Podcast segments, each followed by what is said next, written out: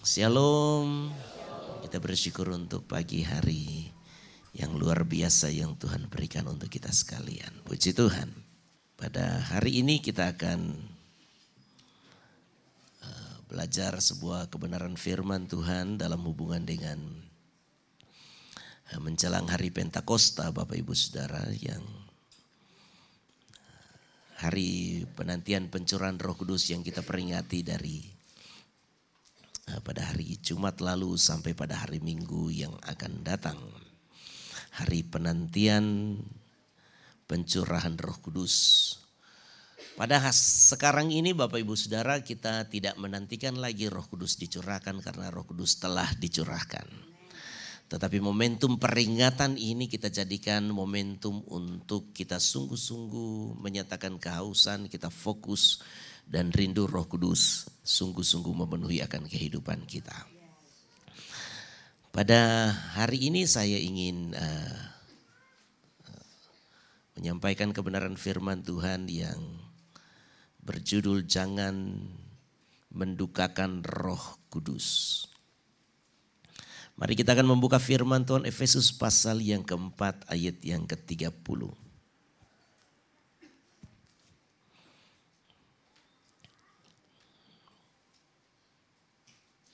Efesus pasal yang keempat ayat yang ke-30. Nah, saya jemput kita bangkit berdiri sekali lagi menghormati pembacaan firman Tuhan. Efesus 4 ayat 30 kita baca bersama 2 3. Dan janganlah kamu mendukakan roh kudus Allah yang telah memeteraikan kamu menjelang hari penyelamatan. Sekali lagi dua tiga. Dan janganlah kamu mendukakan roh kudus Allah yang telah memeteraikan kamu menjelang hari penyelamatan. Katakan amin. Silakan duduk Bapak Ibu Saudara. Roh Kudus kita kenal sebagai pribadi yang ketiga dari Trinitas. Jadi Roh Kudus itu adalah satu pribadi, dia punya pikiran, dia punya perasaan, dan dia punya kehendak. Hari ini kita membaca sebuah pernyataan sebuah anjuran yang diilhamkan oleh Roh Kudus sendiri kepada Rasul Paulus dan ini ditulis dalam surat yang ditujukan kepada orang Efesus. Dan ini ada di dalam Alkitab karena ini menjadi pesan untuk gereja sepanjang sejarah, sepanjang masa. Yaitu jangan kamu mendukakan Roh Kudus. Katakan amin. Mengapa kita tidak boleh mendukakan Roh Kudus atau jangan mendukakan Roh Kudus? Karena Roh Kudus itu sebenarnya segalanya bagi kita karena dia menggantikan Yesus di dunia ini untuk kita.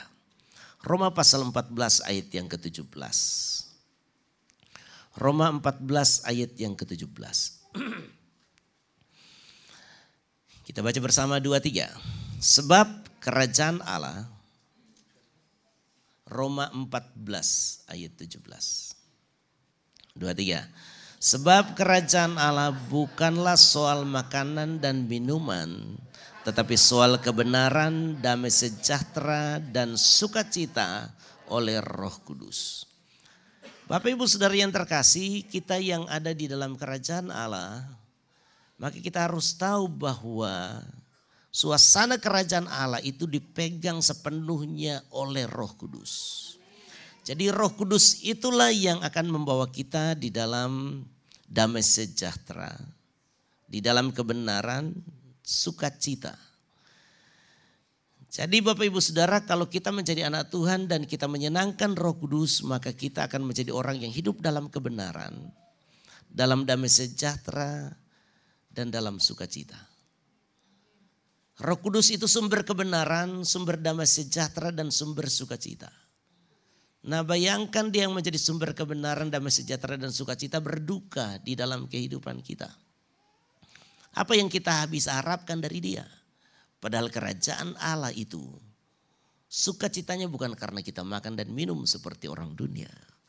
Sukacita yang sejati dalam kehidupan anak-anak Tuhan itu bukan sukacita duniawi tetapi sukacita karena pekerjaan Roh Kudus. Itu sebabnya kita jangan mendukakan roh kudus. Sekali lagi karena dia sumber kebenaran, damai sejahtera dan sukacita kita. Yang kedua, Yohanes 14 ayat yang ke-16. Ini mengapa kita tidak boleh mendukakan roh kudus. Kita baca bersama dua tiga. Aku akan minta kepada Bapa dan ia akan memberikan kepadamu seorang penolong yang lain supaya ia menyertai kamu selama-lamanya. Roh Kudus itu adalah penolong bagi kita.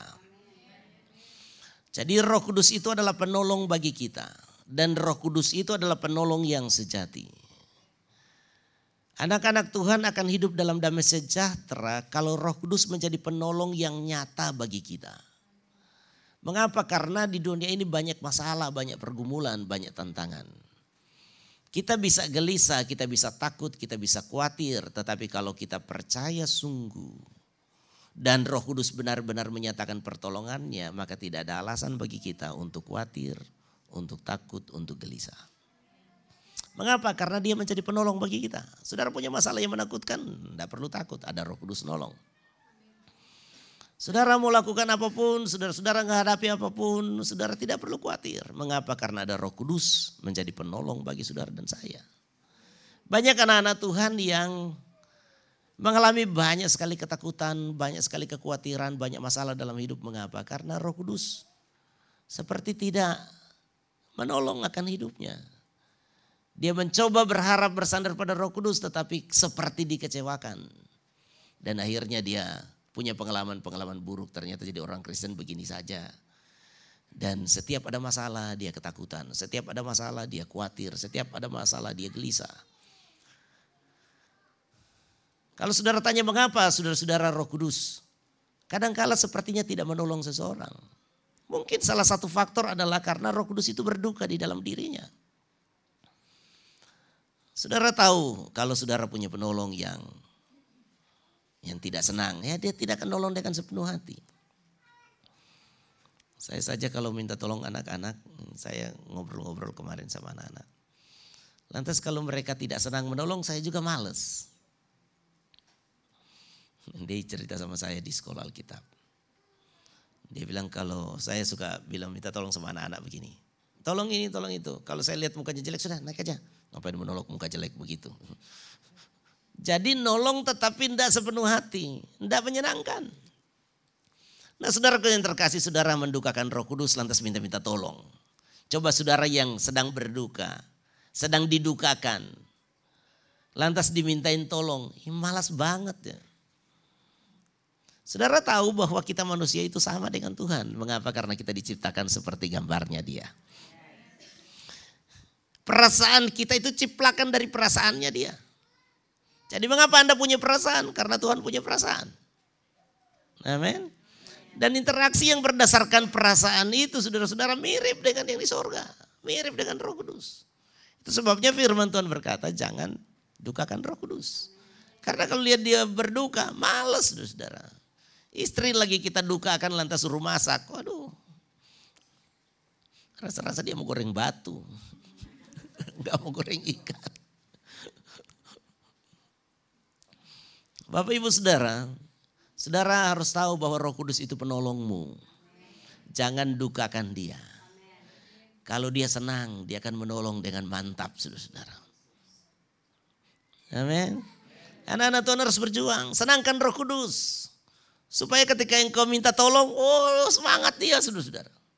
Semangat. Saya di gereja ini banyak orang yang saya suka minta tolong. Dan saya berusaha untuk juga tidak konflik dengan mereka. Karena kalau mereka berduka karena saya minta tolongnya tidak enak. Nah, paling sering saya minta tolong Yohanes. Sedikit-sedikit saya telepon, Nes tolong dong, Nes tolong dong. Dan Yohanes selalu datang dan menolong. Dan kami selalu dalam proyek yang penuh dengan sukacita. Karena memang kami berinteraksi dengan baik saudara-saudara. Coba kalau saya maki-maki Yohanes habis itu minta tolong. Oh sibuk om. Sorry om, ini lagi encok om. Dan dia akan banyak sekali alasan untuk tidak datang menolong. Nah pelayan-pelayan di gereja ini saya berusaha untuk tidak konflik dengan mereka. Supaya kalau mau tolong gereja enak. Kalau saya mendukakan mereka lantas saya itu minta tolong malas banget menolong. Saudara yang terkasih jangan dukakan roh kudus. Supaya roh kudus tidak bilang malas banget menolong lo. Berdoa sampai gempor juga. Malas banget. Saudara terkasih jangan dukakan roh kudus. Mari colek temannya jangan dukakan roh kudus. Supaya dia menolong engkau dengan penuh sukacita. 1 Korintus pasal 3 ayat 16.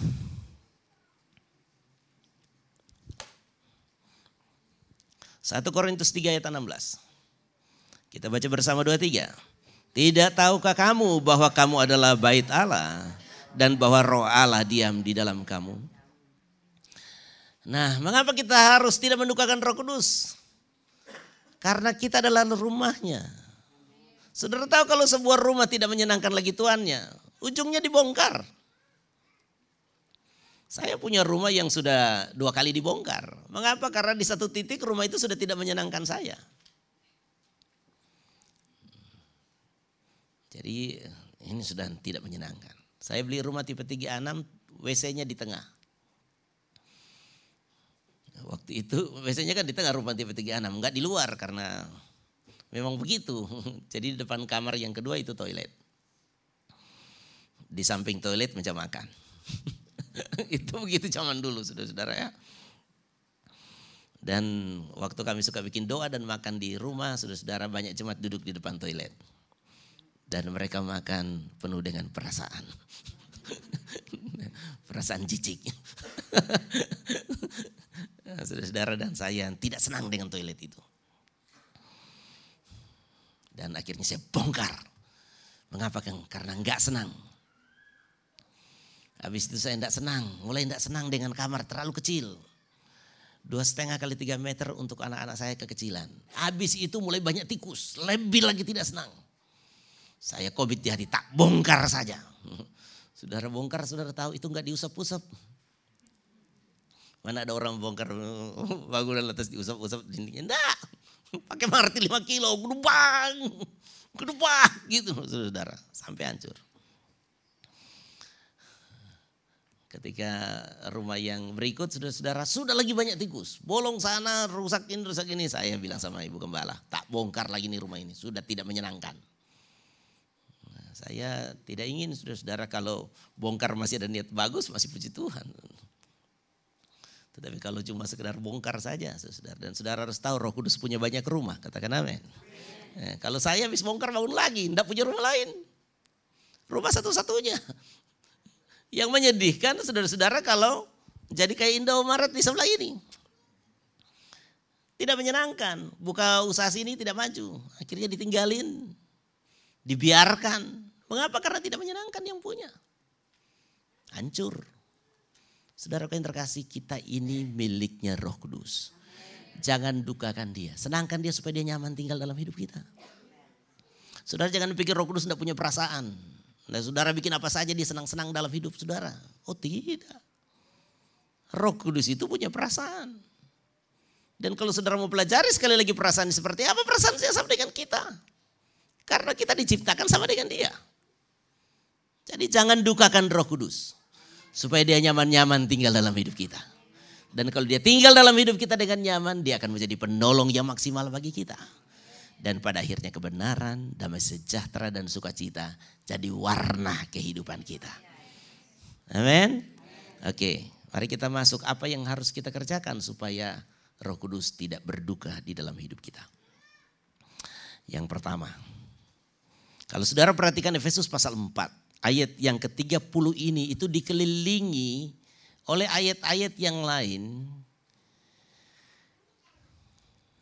ayat-ayat yang lain yang berbicara tentang gaya hidup yang tidak benar.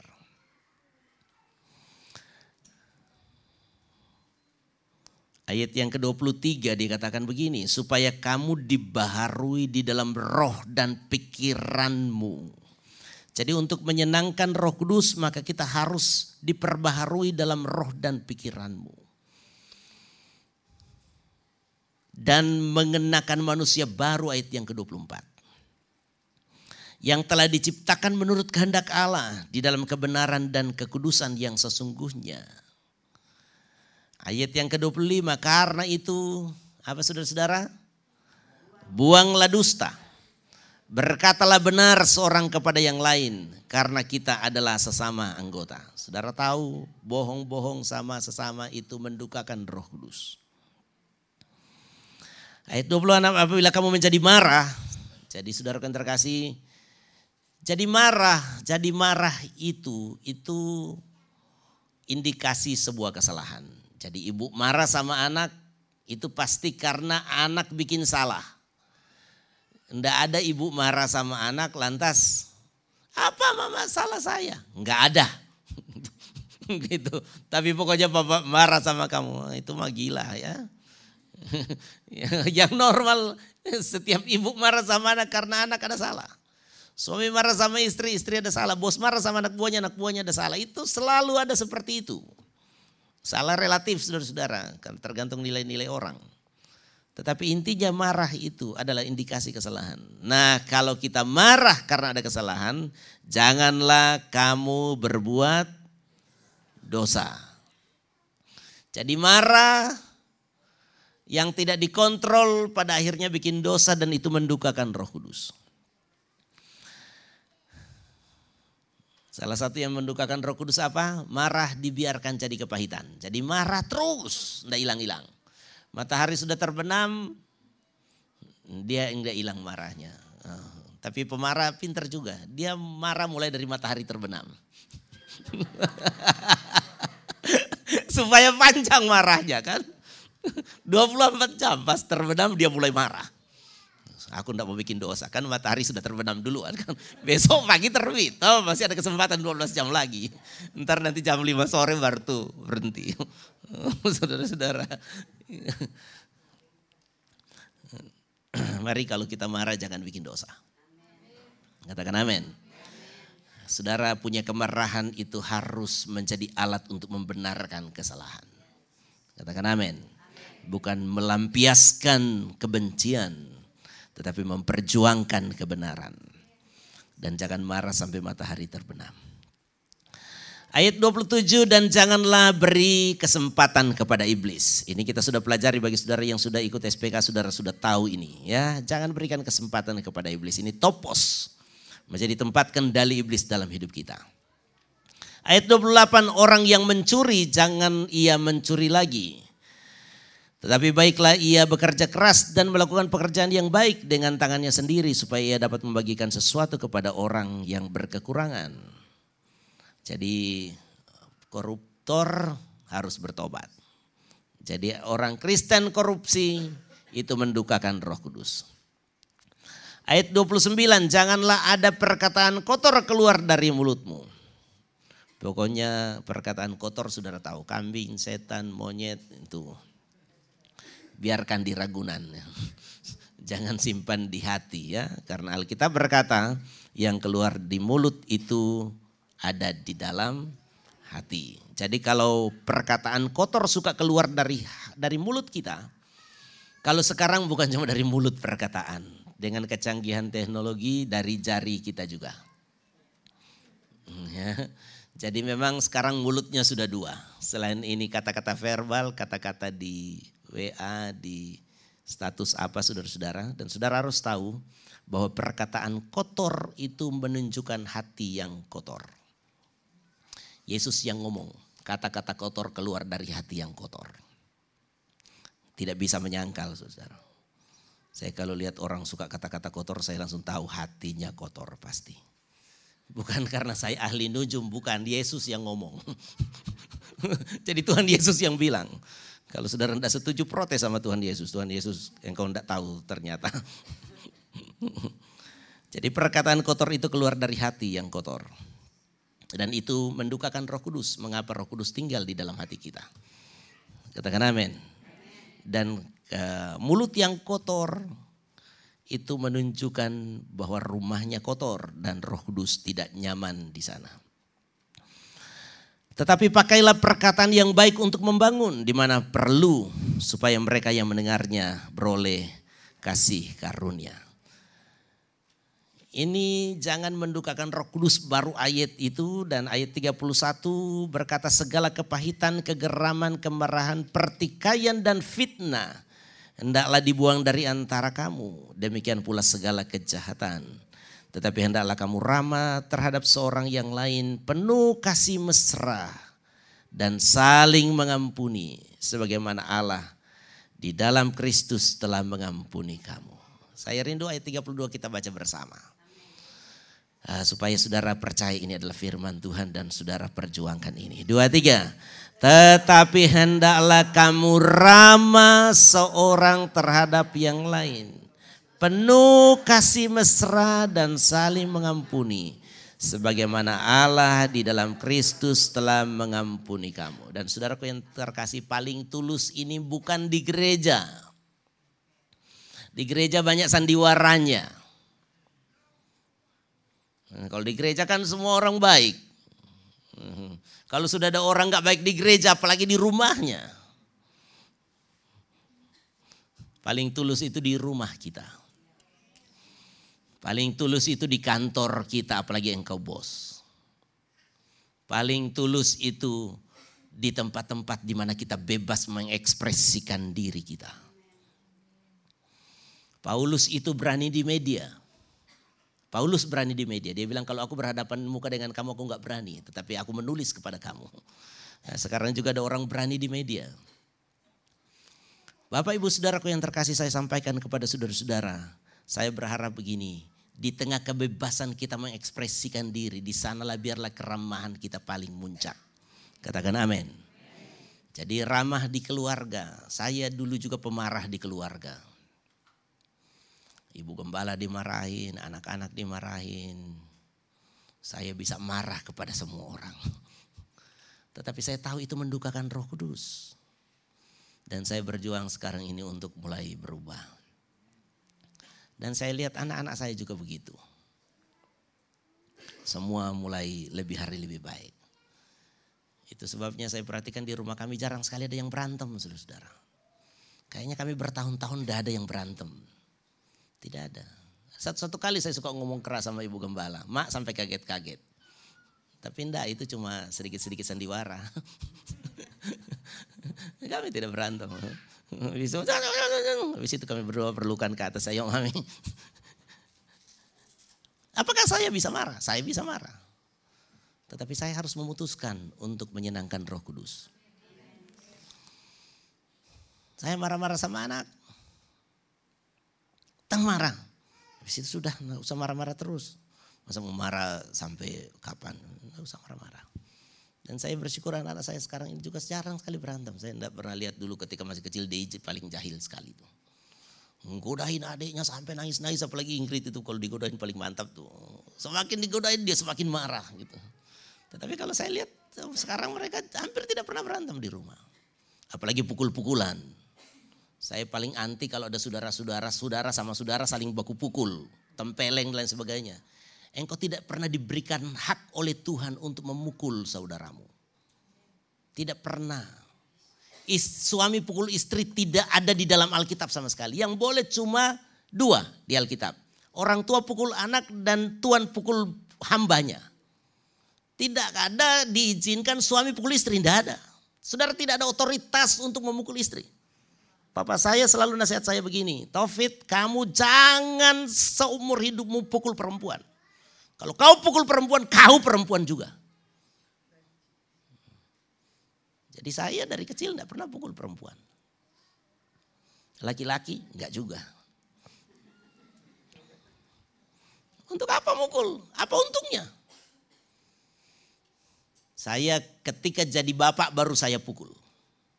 Ya ini tiga orang ini saya pukul. Dari Ingrid sama Ian. Saya pukul kapan? Di waktu yang pas. Di waktu yang pas, ukuran yang pas, alasan yang pas, di tempat yang pas. Itu sebabnya anak saya tidak ada yang kakinya patah karena dipukul bapaknya.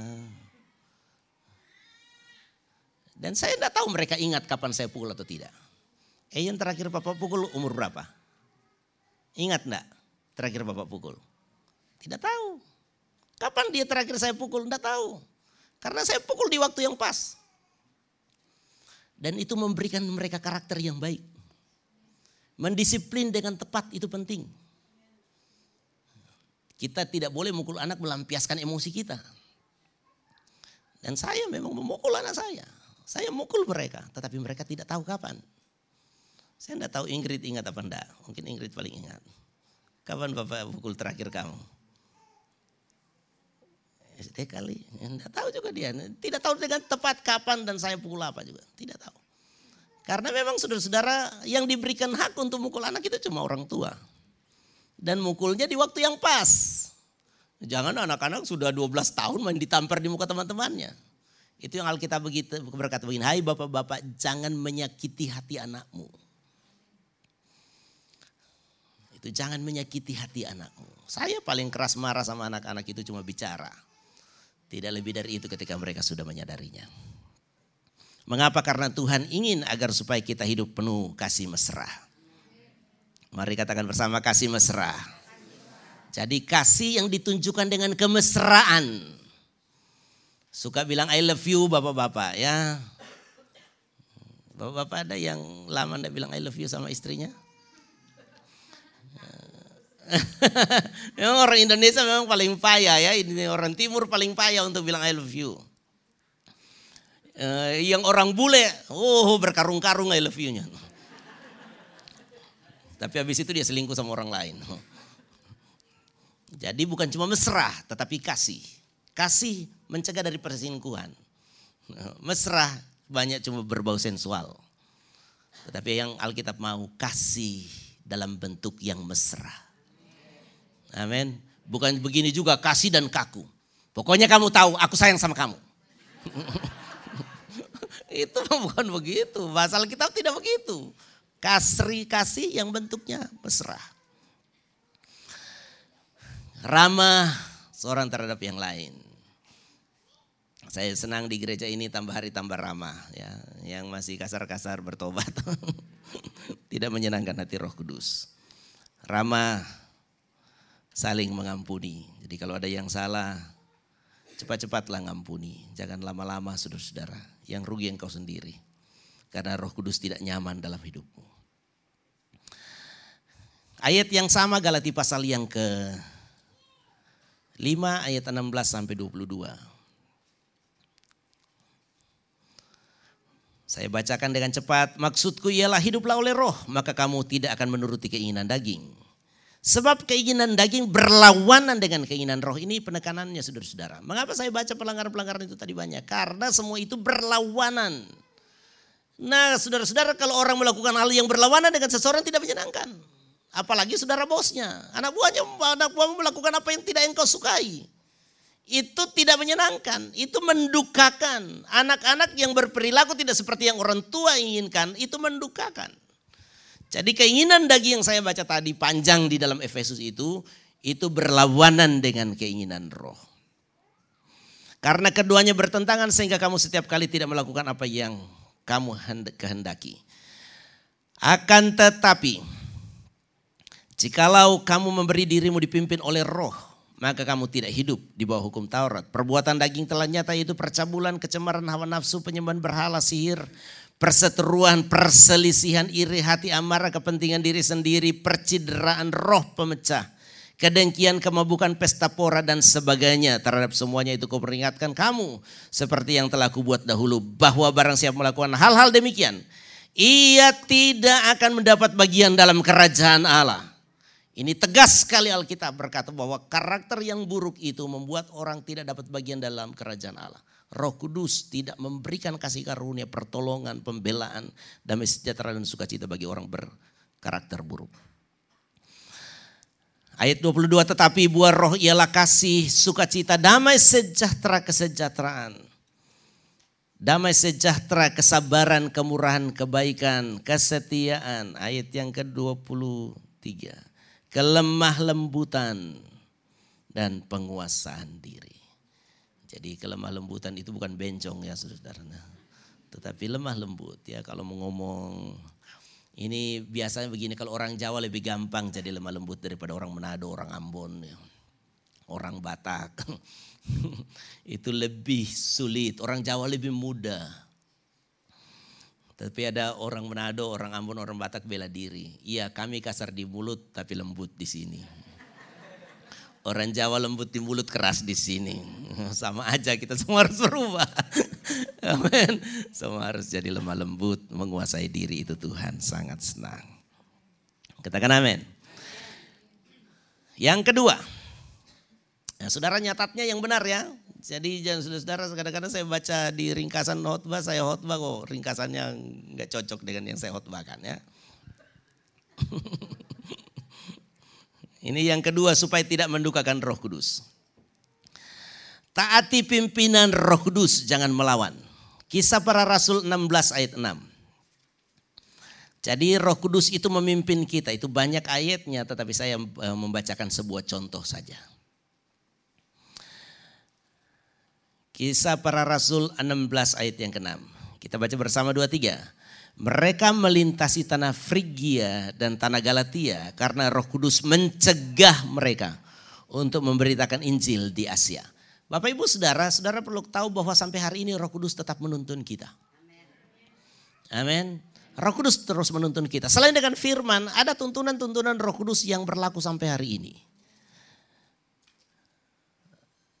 Saya dulu tinggal di samping rumah Pak Yokhon. Pak Yokhon ini adalah salah satu pendiri gereja kita karena di rumahnya kami mulai pelayanan selama tujuh tahun dan kemudian baru kita beli tempat ini. Saya tinggal setahun di samping rumahnya dan setiap hari saya makan di rumahnya. Jadi saya sebenarnya orang berhutang budi banget sama anak Tuhan ini. Tapi sekarang ini jarang sekali ketemu. Nah, setiap pagi dia pergi kerja dan selalu kami berdoa. Selalu saya berdoa, selalu saya berdoa. Satu waktu saya tergerak untuk suruh dia berdoa. Sekarang kamu aja yang berdoa. Saya yang sepakat dengan kamu. Dan Alkitab berkata kalau sepakat mujizat terjadi. Lantas dia boleh berdoa. Tuhan, di satu titik dia berdoa Tuhan Yesus. Eh, dia tidak berdoa begitu. Roh Kudus tolong tuntun saya di pekerjaan hari ini. Pas dia amin, saudara-saudara, saya tanya sama dia, Kok kamu berdoa minta roh kudus tuntun dalam kamu berdagang hari ini. Lantas dia cerita tentang tentang kesaksiannya. Dia bilang begini, saya kalau mau dagang, saya belok kiri atau belok kanan, saya tanya sama roh kudus. Roh kudus saya belok kiri atau belok kanan. Lantas bagaimana saya bilang kau punya pengalaman. Setiap roh kudus gerakan hati saya belok kiri, saya belok kiri, selalu berhasil. Tapi kalau dia suruh belok kiri, saya belok kanan, gagal. Saya sampai ketawa-ketawa, oh ada begitu juga tuh. Saya pikir cuma saya kalau mau khotbah mesti berdoa roh kudus tuntun saya. Termasuk seperti khotbah hari ini. Saya berdoa, minta roh kudus apa yang saya akan khotbahkan. Saya pikir cuma saya yang dituntun roh kudus. Ternyata sampai pedagang pun dituntun oleh roh kudus. Ya, saudara mau dituntun oleh roh kudus? Nah, saudara pekakan hatimu untuk dituntun roh kudus. Saya punya banyak sekali cerita saudara-saudara tentang tuntunan roh kudus. Saya pernah cerita dulu ada seorang yang buka bengkel, dia modalnya cuma karena pembalap, enggak ada kerjaan, akhirnya dia biasa ngutang-ngatik motor, dia buka bengkel motor. Kasus-kasus ringan semua beres, tiba-tiba ada satu kasus berat. Kasus berat, enggak jadi-jadi, sudah seharian dia sudah bongkar ini, bongkar itu, bongkar ini, bongkar itu, pasang lagi, bongkar lagi, pasang lagi, enggak mau nyala-nyala motornya. Dia anak Tuhan yang baik saudara-saudara, di waktu sore hari dia masuk ke kamar dan dia bilang sama Tuhan begini, Tuhan saya sudah melakukan tugas saya, saya sudah kerja dari pagi sampai sore dan motor ini gagal saya. Saya servis. Saya minta roh kudus tuntun saya apa yang saya mesti utak atik lagi supaya sukses. Dan luar biasa sudah sudah dia keluar. Dan roh kudus cuma kayak bilang begini, bongkar yang ini kemudian kau bikin begini. 10 menit langsung hidup tuh motor. Sampai dia pikir begini, roh kudus ternyata tahu motor juga. Bapak ibu saudara saya mau katakan bahwa roh kudus itu adalah Tuhan dan dia maha tahu. Katakan amin. Dan saya mau sampaikan kepada saudara-saudara mari. Ini saya berikan contoh yang kecil-kecil bahwa sampai hari ini roh kudus tetap dapat menuntun kita. Apalagi untuk hal-hal besar dalam hidup, mari izinkan dia menuntut engkau. Apa yang harus engkau kerjakan, apa yang harus engkau lakukan, ikutilah tuntunan roh kudus. Maka engkau akan sungguh-sungguh menjadi orang yang diberkati dan menjadi berkat. Saya dalam memberi pun saya selalu berdoa, Tuhan saya mau kasih sama siapa. Ada orang datang saya berdoa, Tuhan saya tergerak mau kasih. Kayak kesaksian kemarin memberi keramik. Itu saya sangat tergerak saudara-saudara. Dan saya kalau sudah tergerak saya selalu begini. Saya tidak mau untuk tidak tidak mentaati. Saya sudah digerakkan sama Tuhan. Saya ngomong sama Ibu Gembala. Saya kadang-kadang suka menghindar-menghindar sedikit. Saya tanya sama Ibu Gembala, kita sudah bantu nggak ini pendeta ini? Ibu Gembala bilang kayaknya sudah. Saya mau pengen begini, kalau dia mantap bilang sudah, ya berarti nggak usah. Tetapi kemudian saya jadi tidak sejahtera bahwa saya pengen bantu, pengen bantu. Saya tergerak untuk bantu. Tapi saya tidak tahu juga mau bantu apa, mau bantu apa. Mau kasih uang kah, mau kasih barang kah, apa segala macam. Sampai di satu titik saudara-saudara dia bersaksi di satu pertemuan ibadah. Dan roh kudus bilang sama saya begini, ini yang kamu, kamu mesti bantu. Kemudian saya panggil dia, Oh kamu sudah begini ya, kau butuh apa sekarang? Saya butuh keramik untuk gereja. Saya langsung bilang begini, saya yang akan kasih keramik untuk kamu. Saya yang akan kasih. GPD Philadelphia, saya tidak bilang saya. GPD Philadelphia akan kasih untuk kamu. Oke, kemudian saya suruh hitung segala macam, segala macam, segala macam. Saudara dan eh, sekarang keramiknya sudah dikirim. Eh, keramiknya sudah dikirim dan saya beli sama jemaat di sini satu orang tukang jual keramik sekarang. Dulu saya beli di Lingo, sekarang saya beli di orang lain di jemaat kita. Eh, dia langsung kirim ke sono. Saudara-saudara dan saya percaya eh, bahwa ketika kita melakukan hal-hal yang digerakkan oleh Roh Kudus, pasti Roh Kudus senang dengan kita. Katakan amin dengan mantap. Dan saya sangat diberkati. Saya sangat, sejak saya buat keputusan itu, saya diberkati Tuhan. Saya ditolong oleh Tuhan. Saya mau cuma sampaikan kepada saudara-saudara, kalau saudara dituntun, digerakkan oleh roh kudus, lakukan saja. Saudara pasti diberkati. Yang ketiga, 1 Tesalonika pasal 5 ayat 19 sampai 20.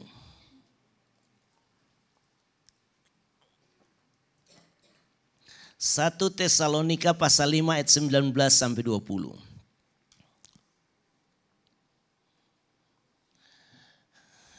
Ayatnya panjang sekali. Dua tiga.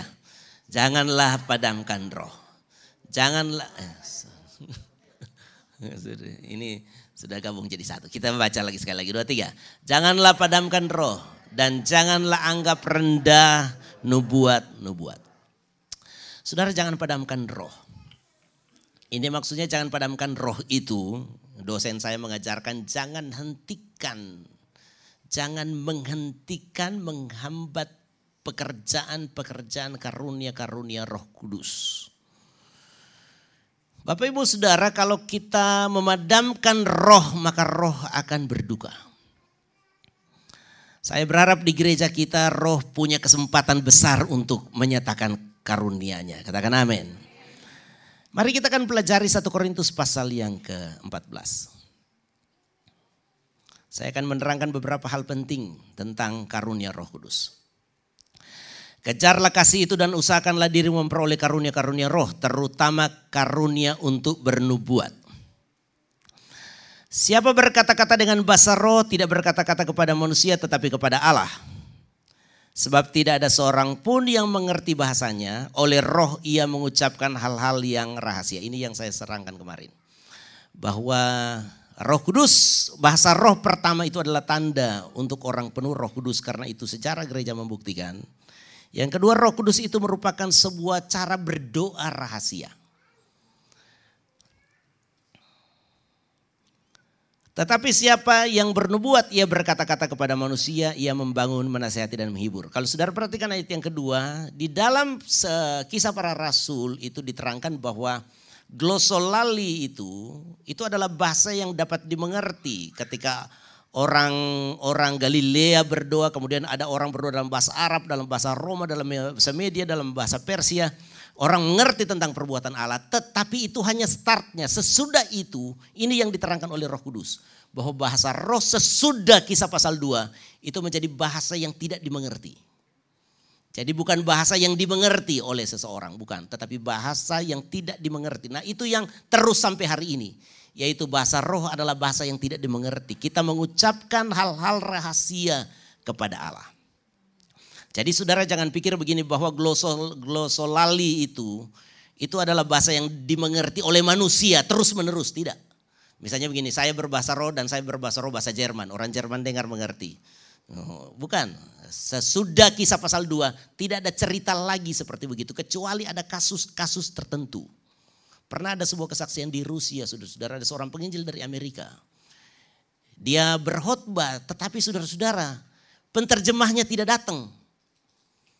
Jadi karena penterjemahnya tidak ada, dia, dia tahu di sini tidak ada di acara itu tidak ada yang mengerti bahasa Inggris, saudara-saudara. Akhirnya dia bilang saya cuma akan berdoa saja. Dan dia berdoa, dia berdoa dalam bahasa roh. Tetapi kemudian orang bersaksi di waktu yang berikut bahwa dia tidak berdoa, tetapi dia berkhotbah. Bahasa rohnya itu adalah bahasa Rusia.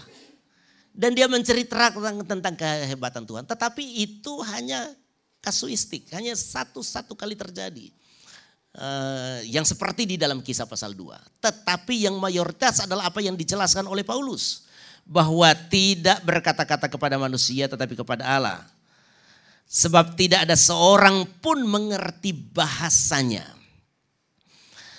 Tetapi siapa yang bernubuat ia berkata-kata kepada manusia, ia membangun, menasihati dan menghibur. Siapa yang berkata-kata dengan bahasa roh, ia membangun dirinya sendiri. Tetapi siapa bernubuat ia membangun jemaat. Aku suka supaya kamu berkata-kata dengan bahasa roh, tetapi lebih daripada itu supaya kamu bernubuat.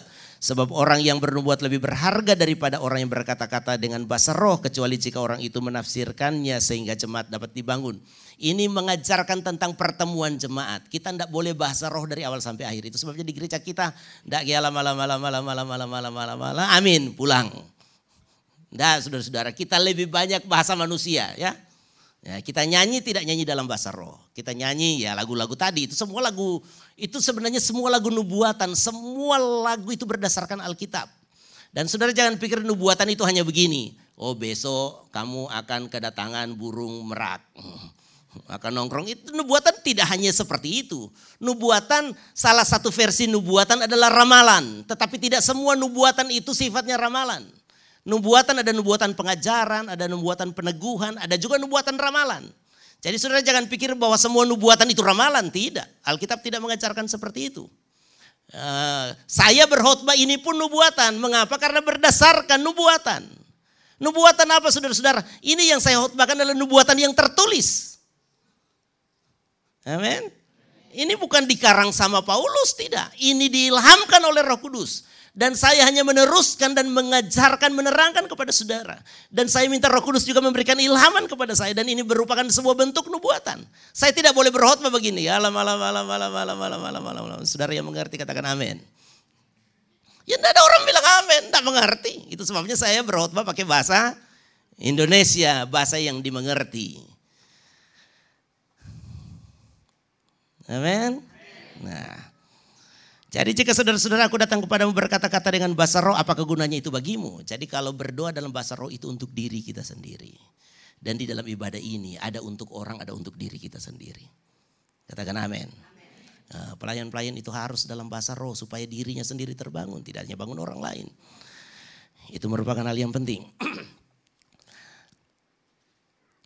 Kemudian Paulus memberikan perbandingan di beberapa ayat berikut. Eh, kita akan terus membaca ayat yang ke-13. Karena itu siapa yang berkata-kata dengan bahasa roh, ia harus berdoa supaya kepadanya diberikan juga karunia untuk menafsirkannya. Ini dalam dalam uh, hubungan dengan jemaat. Ayat yang ke-14. Sebab jika aku berdoa dengan bahasa roh, maka rohkulah yang berdoa tetapi akal budiku tidak turut berdoa. Jadi saudara-saudara orang berdoa dalam bahasa roh itu bukan karena ngarang-ngarang. Seperti yang saya pernah ceritakan kepada saudara, ada seorang anak Tuhan yang baru dibaptis dan dia datang kepada saya dan tanya begini, Om, tolong ajarin dong saya bahasa roh. Saya baru belajar-belajar. Saya tanya kamu belajar yang bagaimana? Malam-malam. Ngaco. Saya berdoa bahasa roh itu bukan saya karang-karang. Saya mengizinkan roh saya berdoa. Jika aku berdoa dengan bahasa roh, maka rohkulah yang berdoa. Tetapi akal budiku tidak turut berdoa. Jadi apakah yang harus kubuat? Aku akan berdoa dengan rohku. Jadi saudaraku yang terkasih ini tidak saling mengalahkan saudara-saudara. Tidak saling mengalahkan. Paulus mengajarkan bahwa dalam pertemuan jemaat tidak boleh semua bahasa roh. Dan memang di gereja kita juga tidak boleh semua bahasa roh. Ya mau saya pakai bahasa Indonesia dan itu mayoritas dari apa yang kita kerjakan di gereja dengan bahasa Indonesia yang dapat dimengerti. Jadi apakah apakah yang harus kubuat? Aku akan berdoa dengan rohku, tetapi aku akan berdoa juga dengan akal budiku. Aku akan menyanyi dan memuji dengan rohku, tetapi aku akan menyanyi dan memuji juga dengan akal budiku. Jadi saudara yang terkasih di dalam ibadah itu dua-dua mesti ada. Eh, pernah di gereja hilang yang menyanyi dalam roh. Semua menyanyi dengan akal budi. Tidak boleh saudara-saudara. Apalagi kita gereja Pantekosta. Menyanyi cuma semua menyanyi akal budi. Kapan menyanyi dengan roh? Tidak ada kesempatan. Saudara harus menyanyi dengan akal budi. Saudara juga harus menyanyi dengan roh. Yang paling banyak mana? Akal budi. Jangan banyakkan rohnya. Amin. Mari kita angkat ujian. Ben kemudian intro kita menyanyi bahasa roh. Malam malam, nah, gitu. Kalau ada orang menyanyi begitu mah ngaco. Karena saudara-saudara dia mau menyanyi dengan roh tetapi pakai kalbudi. Ya tidak nyambung. Menyanyi dengan roh, pakai roh. Menyanyi dengan kalbudi pakai akal budi. Kapan kita menyanyi pakai akal budi? Kapan kita menyanyi pakai roh? Jangan kita ganti dengan roh semua. Jangan kita ganti dengan akal budi semua. Kalau kerja Pantekosta cuma jadi akal budi semua, kita bukan Pantekosta lagi. Oh, apakah Pantekosta penting? Ya penting. Karena kalau kita tidak mengizinkan roh di dalam kita itu keluar, maka kita mendukakan dia. Engkau harus mengizinkan rohmu berdoa. Sebab jika engkau mengucap syukur dengan rohmu saja, bagaimanakah orang bisa yang hadir sebagai pendengar dapat mengatakan amin. Nah ini saudara-saudara. Jadi memang mesti pakai juga bahasa Indonesia. Tetapi juga jangan pakai bahasa Indonesia melulu ya saudara-saudara. Sebab sekalipun pengucapan syukurmu itu sangat baik tetapi orang lain tidak dibangun olehnya. Ayat 18, aku mengucap syukur kepada Allah. Jadi Paulus ini berkata, aku mengucap syukur kepada Allah bahwa aku berkata-kata dengan bahasa roh lebih daripada kamu semua. Jadi Bapak Ibu Saudara, Paulus kalau orang salah baca ini, dia pikir begini, oh Paulus tidak suka bahasa roh, salah. Bahasa roh itu, Paulus itu berbahasa roh lebih daripada semua orang yang ada pada waktu itu. Yang dia lihat norak berlebihan. Hmm. Saya juga kadang-kadang orang kalau bahasa roh suka rasa, ini masih roh kudus atau sudah roh kuda ini. Ya, belum apa-apa dan kayaknya kau bikin kacau ibadah. Saudara yang terkasih berbahasa roh itu harus. Kita berdoa dengan roh. Tetapi kita juga harus berdoa dengan akal budi. Jangan karena kita mau dewa akal budi, roh kita sudah mati. Engkau mendukakan roh. Ada orang bernubuat. Saudara langsung bilang ini, sesat ini, sesat ini, sesat ini. Jangan. Ujilah segala sesuatu, bukan hakimilah segala sesuatu. Katakan amin. Jadi Bapak Ibu Saudara saya rindu di gereja kita semakin hari semakin nyata pekerjaan Roh Kudus. Katakan amin. Tetapi terus dalam keseimbangan, terus di dalam pengaturan yang benar sehingga kita diberkati. Tetapi dalam pertemuan jemaat aku lebih suka mengucapkan lima kata yang dapat dimengerti untuk mengajar orang lain juga daripada beribu-ribu kata dengan bahasa roh. Jadi seperti yang saya selalu kerjakan ya. Eh, kita di gereja. Kita niru Paulus. Ada waktu berbahasa roh, tetapi lebih banyak berbahasa Indonesia. Ya. Sekali lagi saya tidak boleh berkhotbah dalam bahasa roh. Saya berkhotbah dalam bahasa roh, ya, ngaco gereja kita ya. Hancur kita tidak tahu apa yang dikerjakan di gereja ini. Jadi itu, saudara yang terkasih, kita sebagai pelayan-pelayan Tuhan sekali lagi jangan padamkan roh. Katakan amin. Mari bilang sama temannya jangan padamkan roh itu mendukakan roh kudus. Yang terakhir, ini karena sifatnya agak pengajaran jadi agak panjang saya khutbah. Yang terakhir, jangan menghujat atau mendustai roh kudus. Matius pasal 12 ayat 31. Matius 12 ayat 31. Sebab itu aku berkata kepadamu, segala dosa dan hujat manusia akan diampuni tetapi hujat terhadap roh kudus tidak akan diampuni. Saudara tahu hujat ya. Hujat itu mencerca, menghina, memandang remeh, ngeyel nah, kepada roh kudus. Maka Yesus yang berkata, maka itu tidak ada pengampunan. Saya menggabungkan dua di dalam Alkitab. Eh, peristiwa yang terjadi dengan Ananias dan Safira itu Paulus uh, maaf Petrus berkata sebagai sebuah uh, kesalahan kepada Roh Kudus. Kisah para Rasul pasal 5 ayat yang ketiga. Kisah para Rasul 5 ayat yang ketiga. Kita baca bersama dua tiga. Tetapi Petrus berkata, Ananias, mengapa hatimu dikuasai iblis sehingga engkau mendustai roh kudus dan menahan sebagian dari hasil penjualan itu. Nah, Bapak ibu saudara kalau saudara perhatikan di dalam uh, pembacaan kita ini, maka saudara melihat apa yang terjadi dengan Ananias. Ayat yang keempat, selama tanah itu tidak dijual, bukankah itu tetap kepunyaanmu? Dan setelah dijual, bukankah hasilnya itu tetap dalam kuasamu?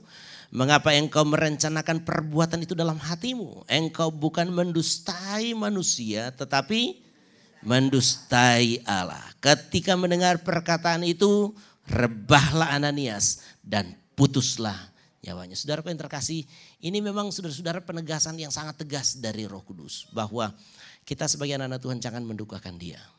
Karena kalau kita mendukakan dia itu sangat berbahaya. Memang sekarang ini jarang terlihat saudara-saudara roh kudus mendisiplin orang seperti Ananias dan Safira. Ada orang bertanya begini, apa bentuk dari penghujatan terhadap roh kudus? Saya juga bingung. Tetapi roh kudus sendiri akan menentukan.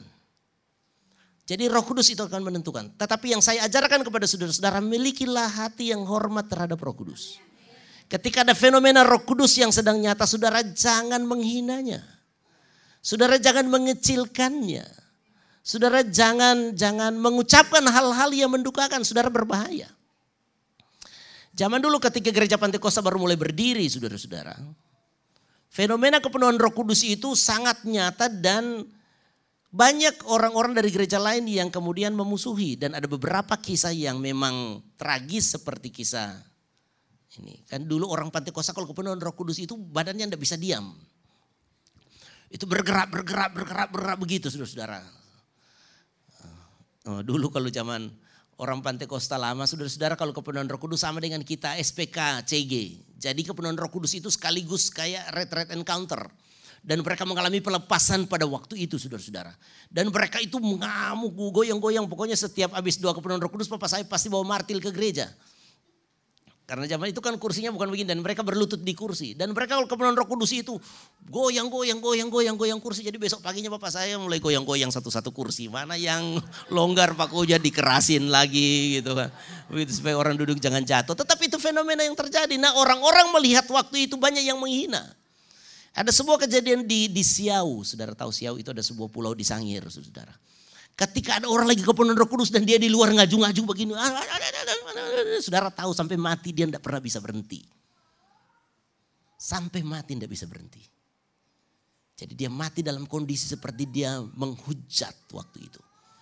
Saya berharap begini saudara-saudara. Kalau ada fenomena roh kudus kita anak-anak Tuhan harus taruh hormat. Roh kudus sedang bekerja. Jangan kita terlalu banyak komentar saya ngeri. Saya tidak menghakimi, tetapi Roh Kudus yang akan menilai hatimu. Kalau engkau sudah sampai di tingkat menghujat Roh Kudus, eh, pasti ada hal yang buruk akan terjadi dalam hidup saudara. Karena itu Alkitab sudah tulis. Yang kedua, kalau Roh Kudus sudah menggerakkan sesuatu, jangan suka bohong-bohong. Di gereja jangan gampang bohong-bohong. Om ini sudah semua pokoknya. Jangan saudara, jangan suka bohong-bohong. Kita tulus-tulus aja. Kalau belum bisa melakukan dengan rendah hati, maaf saya belum bisa. Jangan eh, so hebat dan berdosa-berdosa cerita-cerita yang ngawur-ngawur saudara. Takutnya saudara bisa jadi kayak Ananias dan Safira. Dan itu sangat menyedihkan. Saya berharap saudara-saudara hari ini kita buat keputusan untuk menyenangkan roh kudus. Sekali lagi bilang sama teman, ayo kita jangan dukakan roh kudus.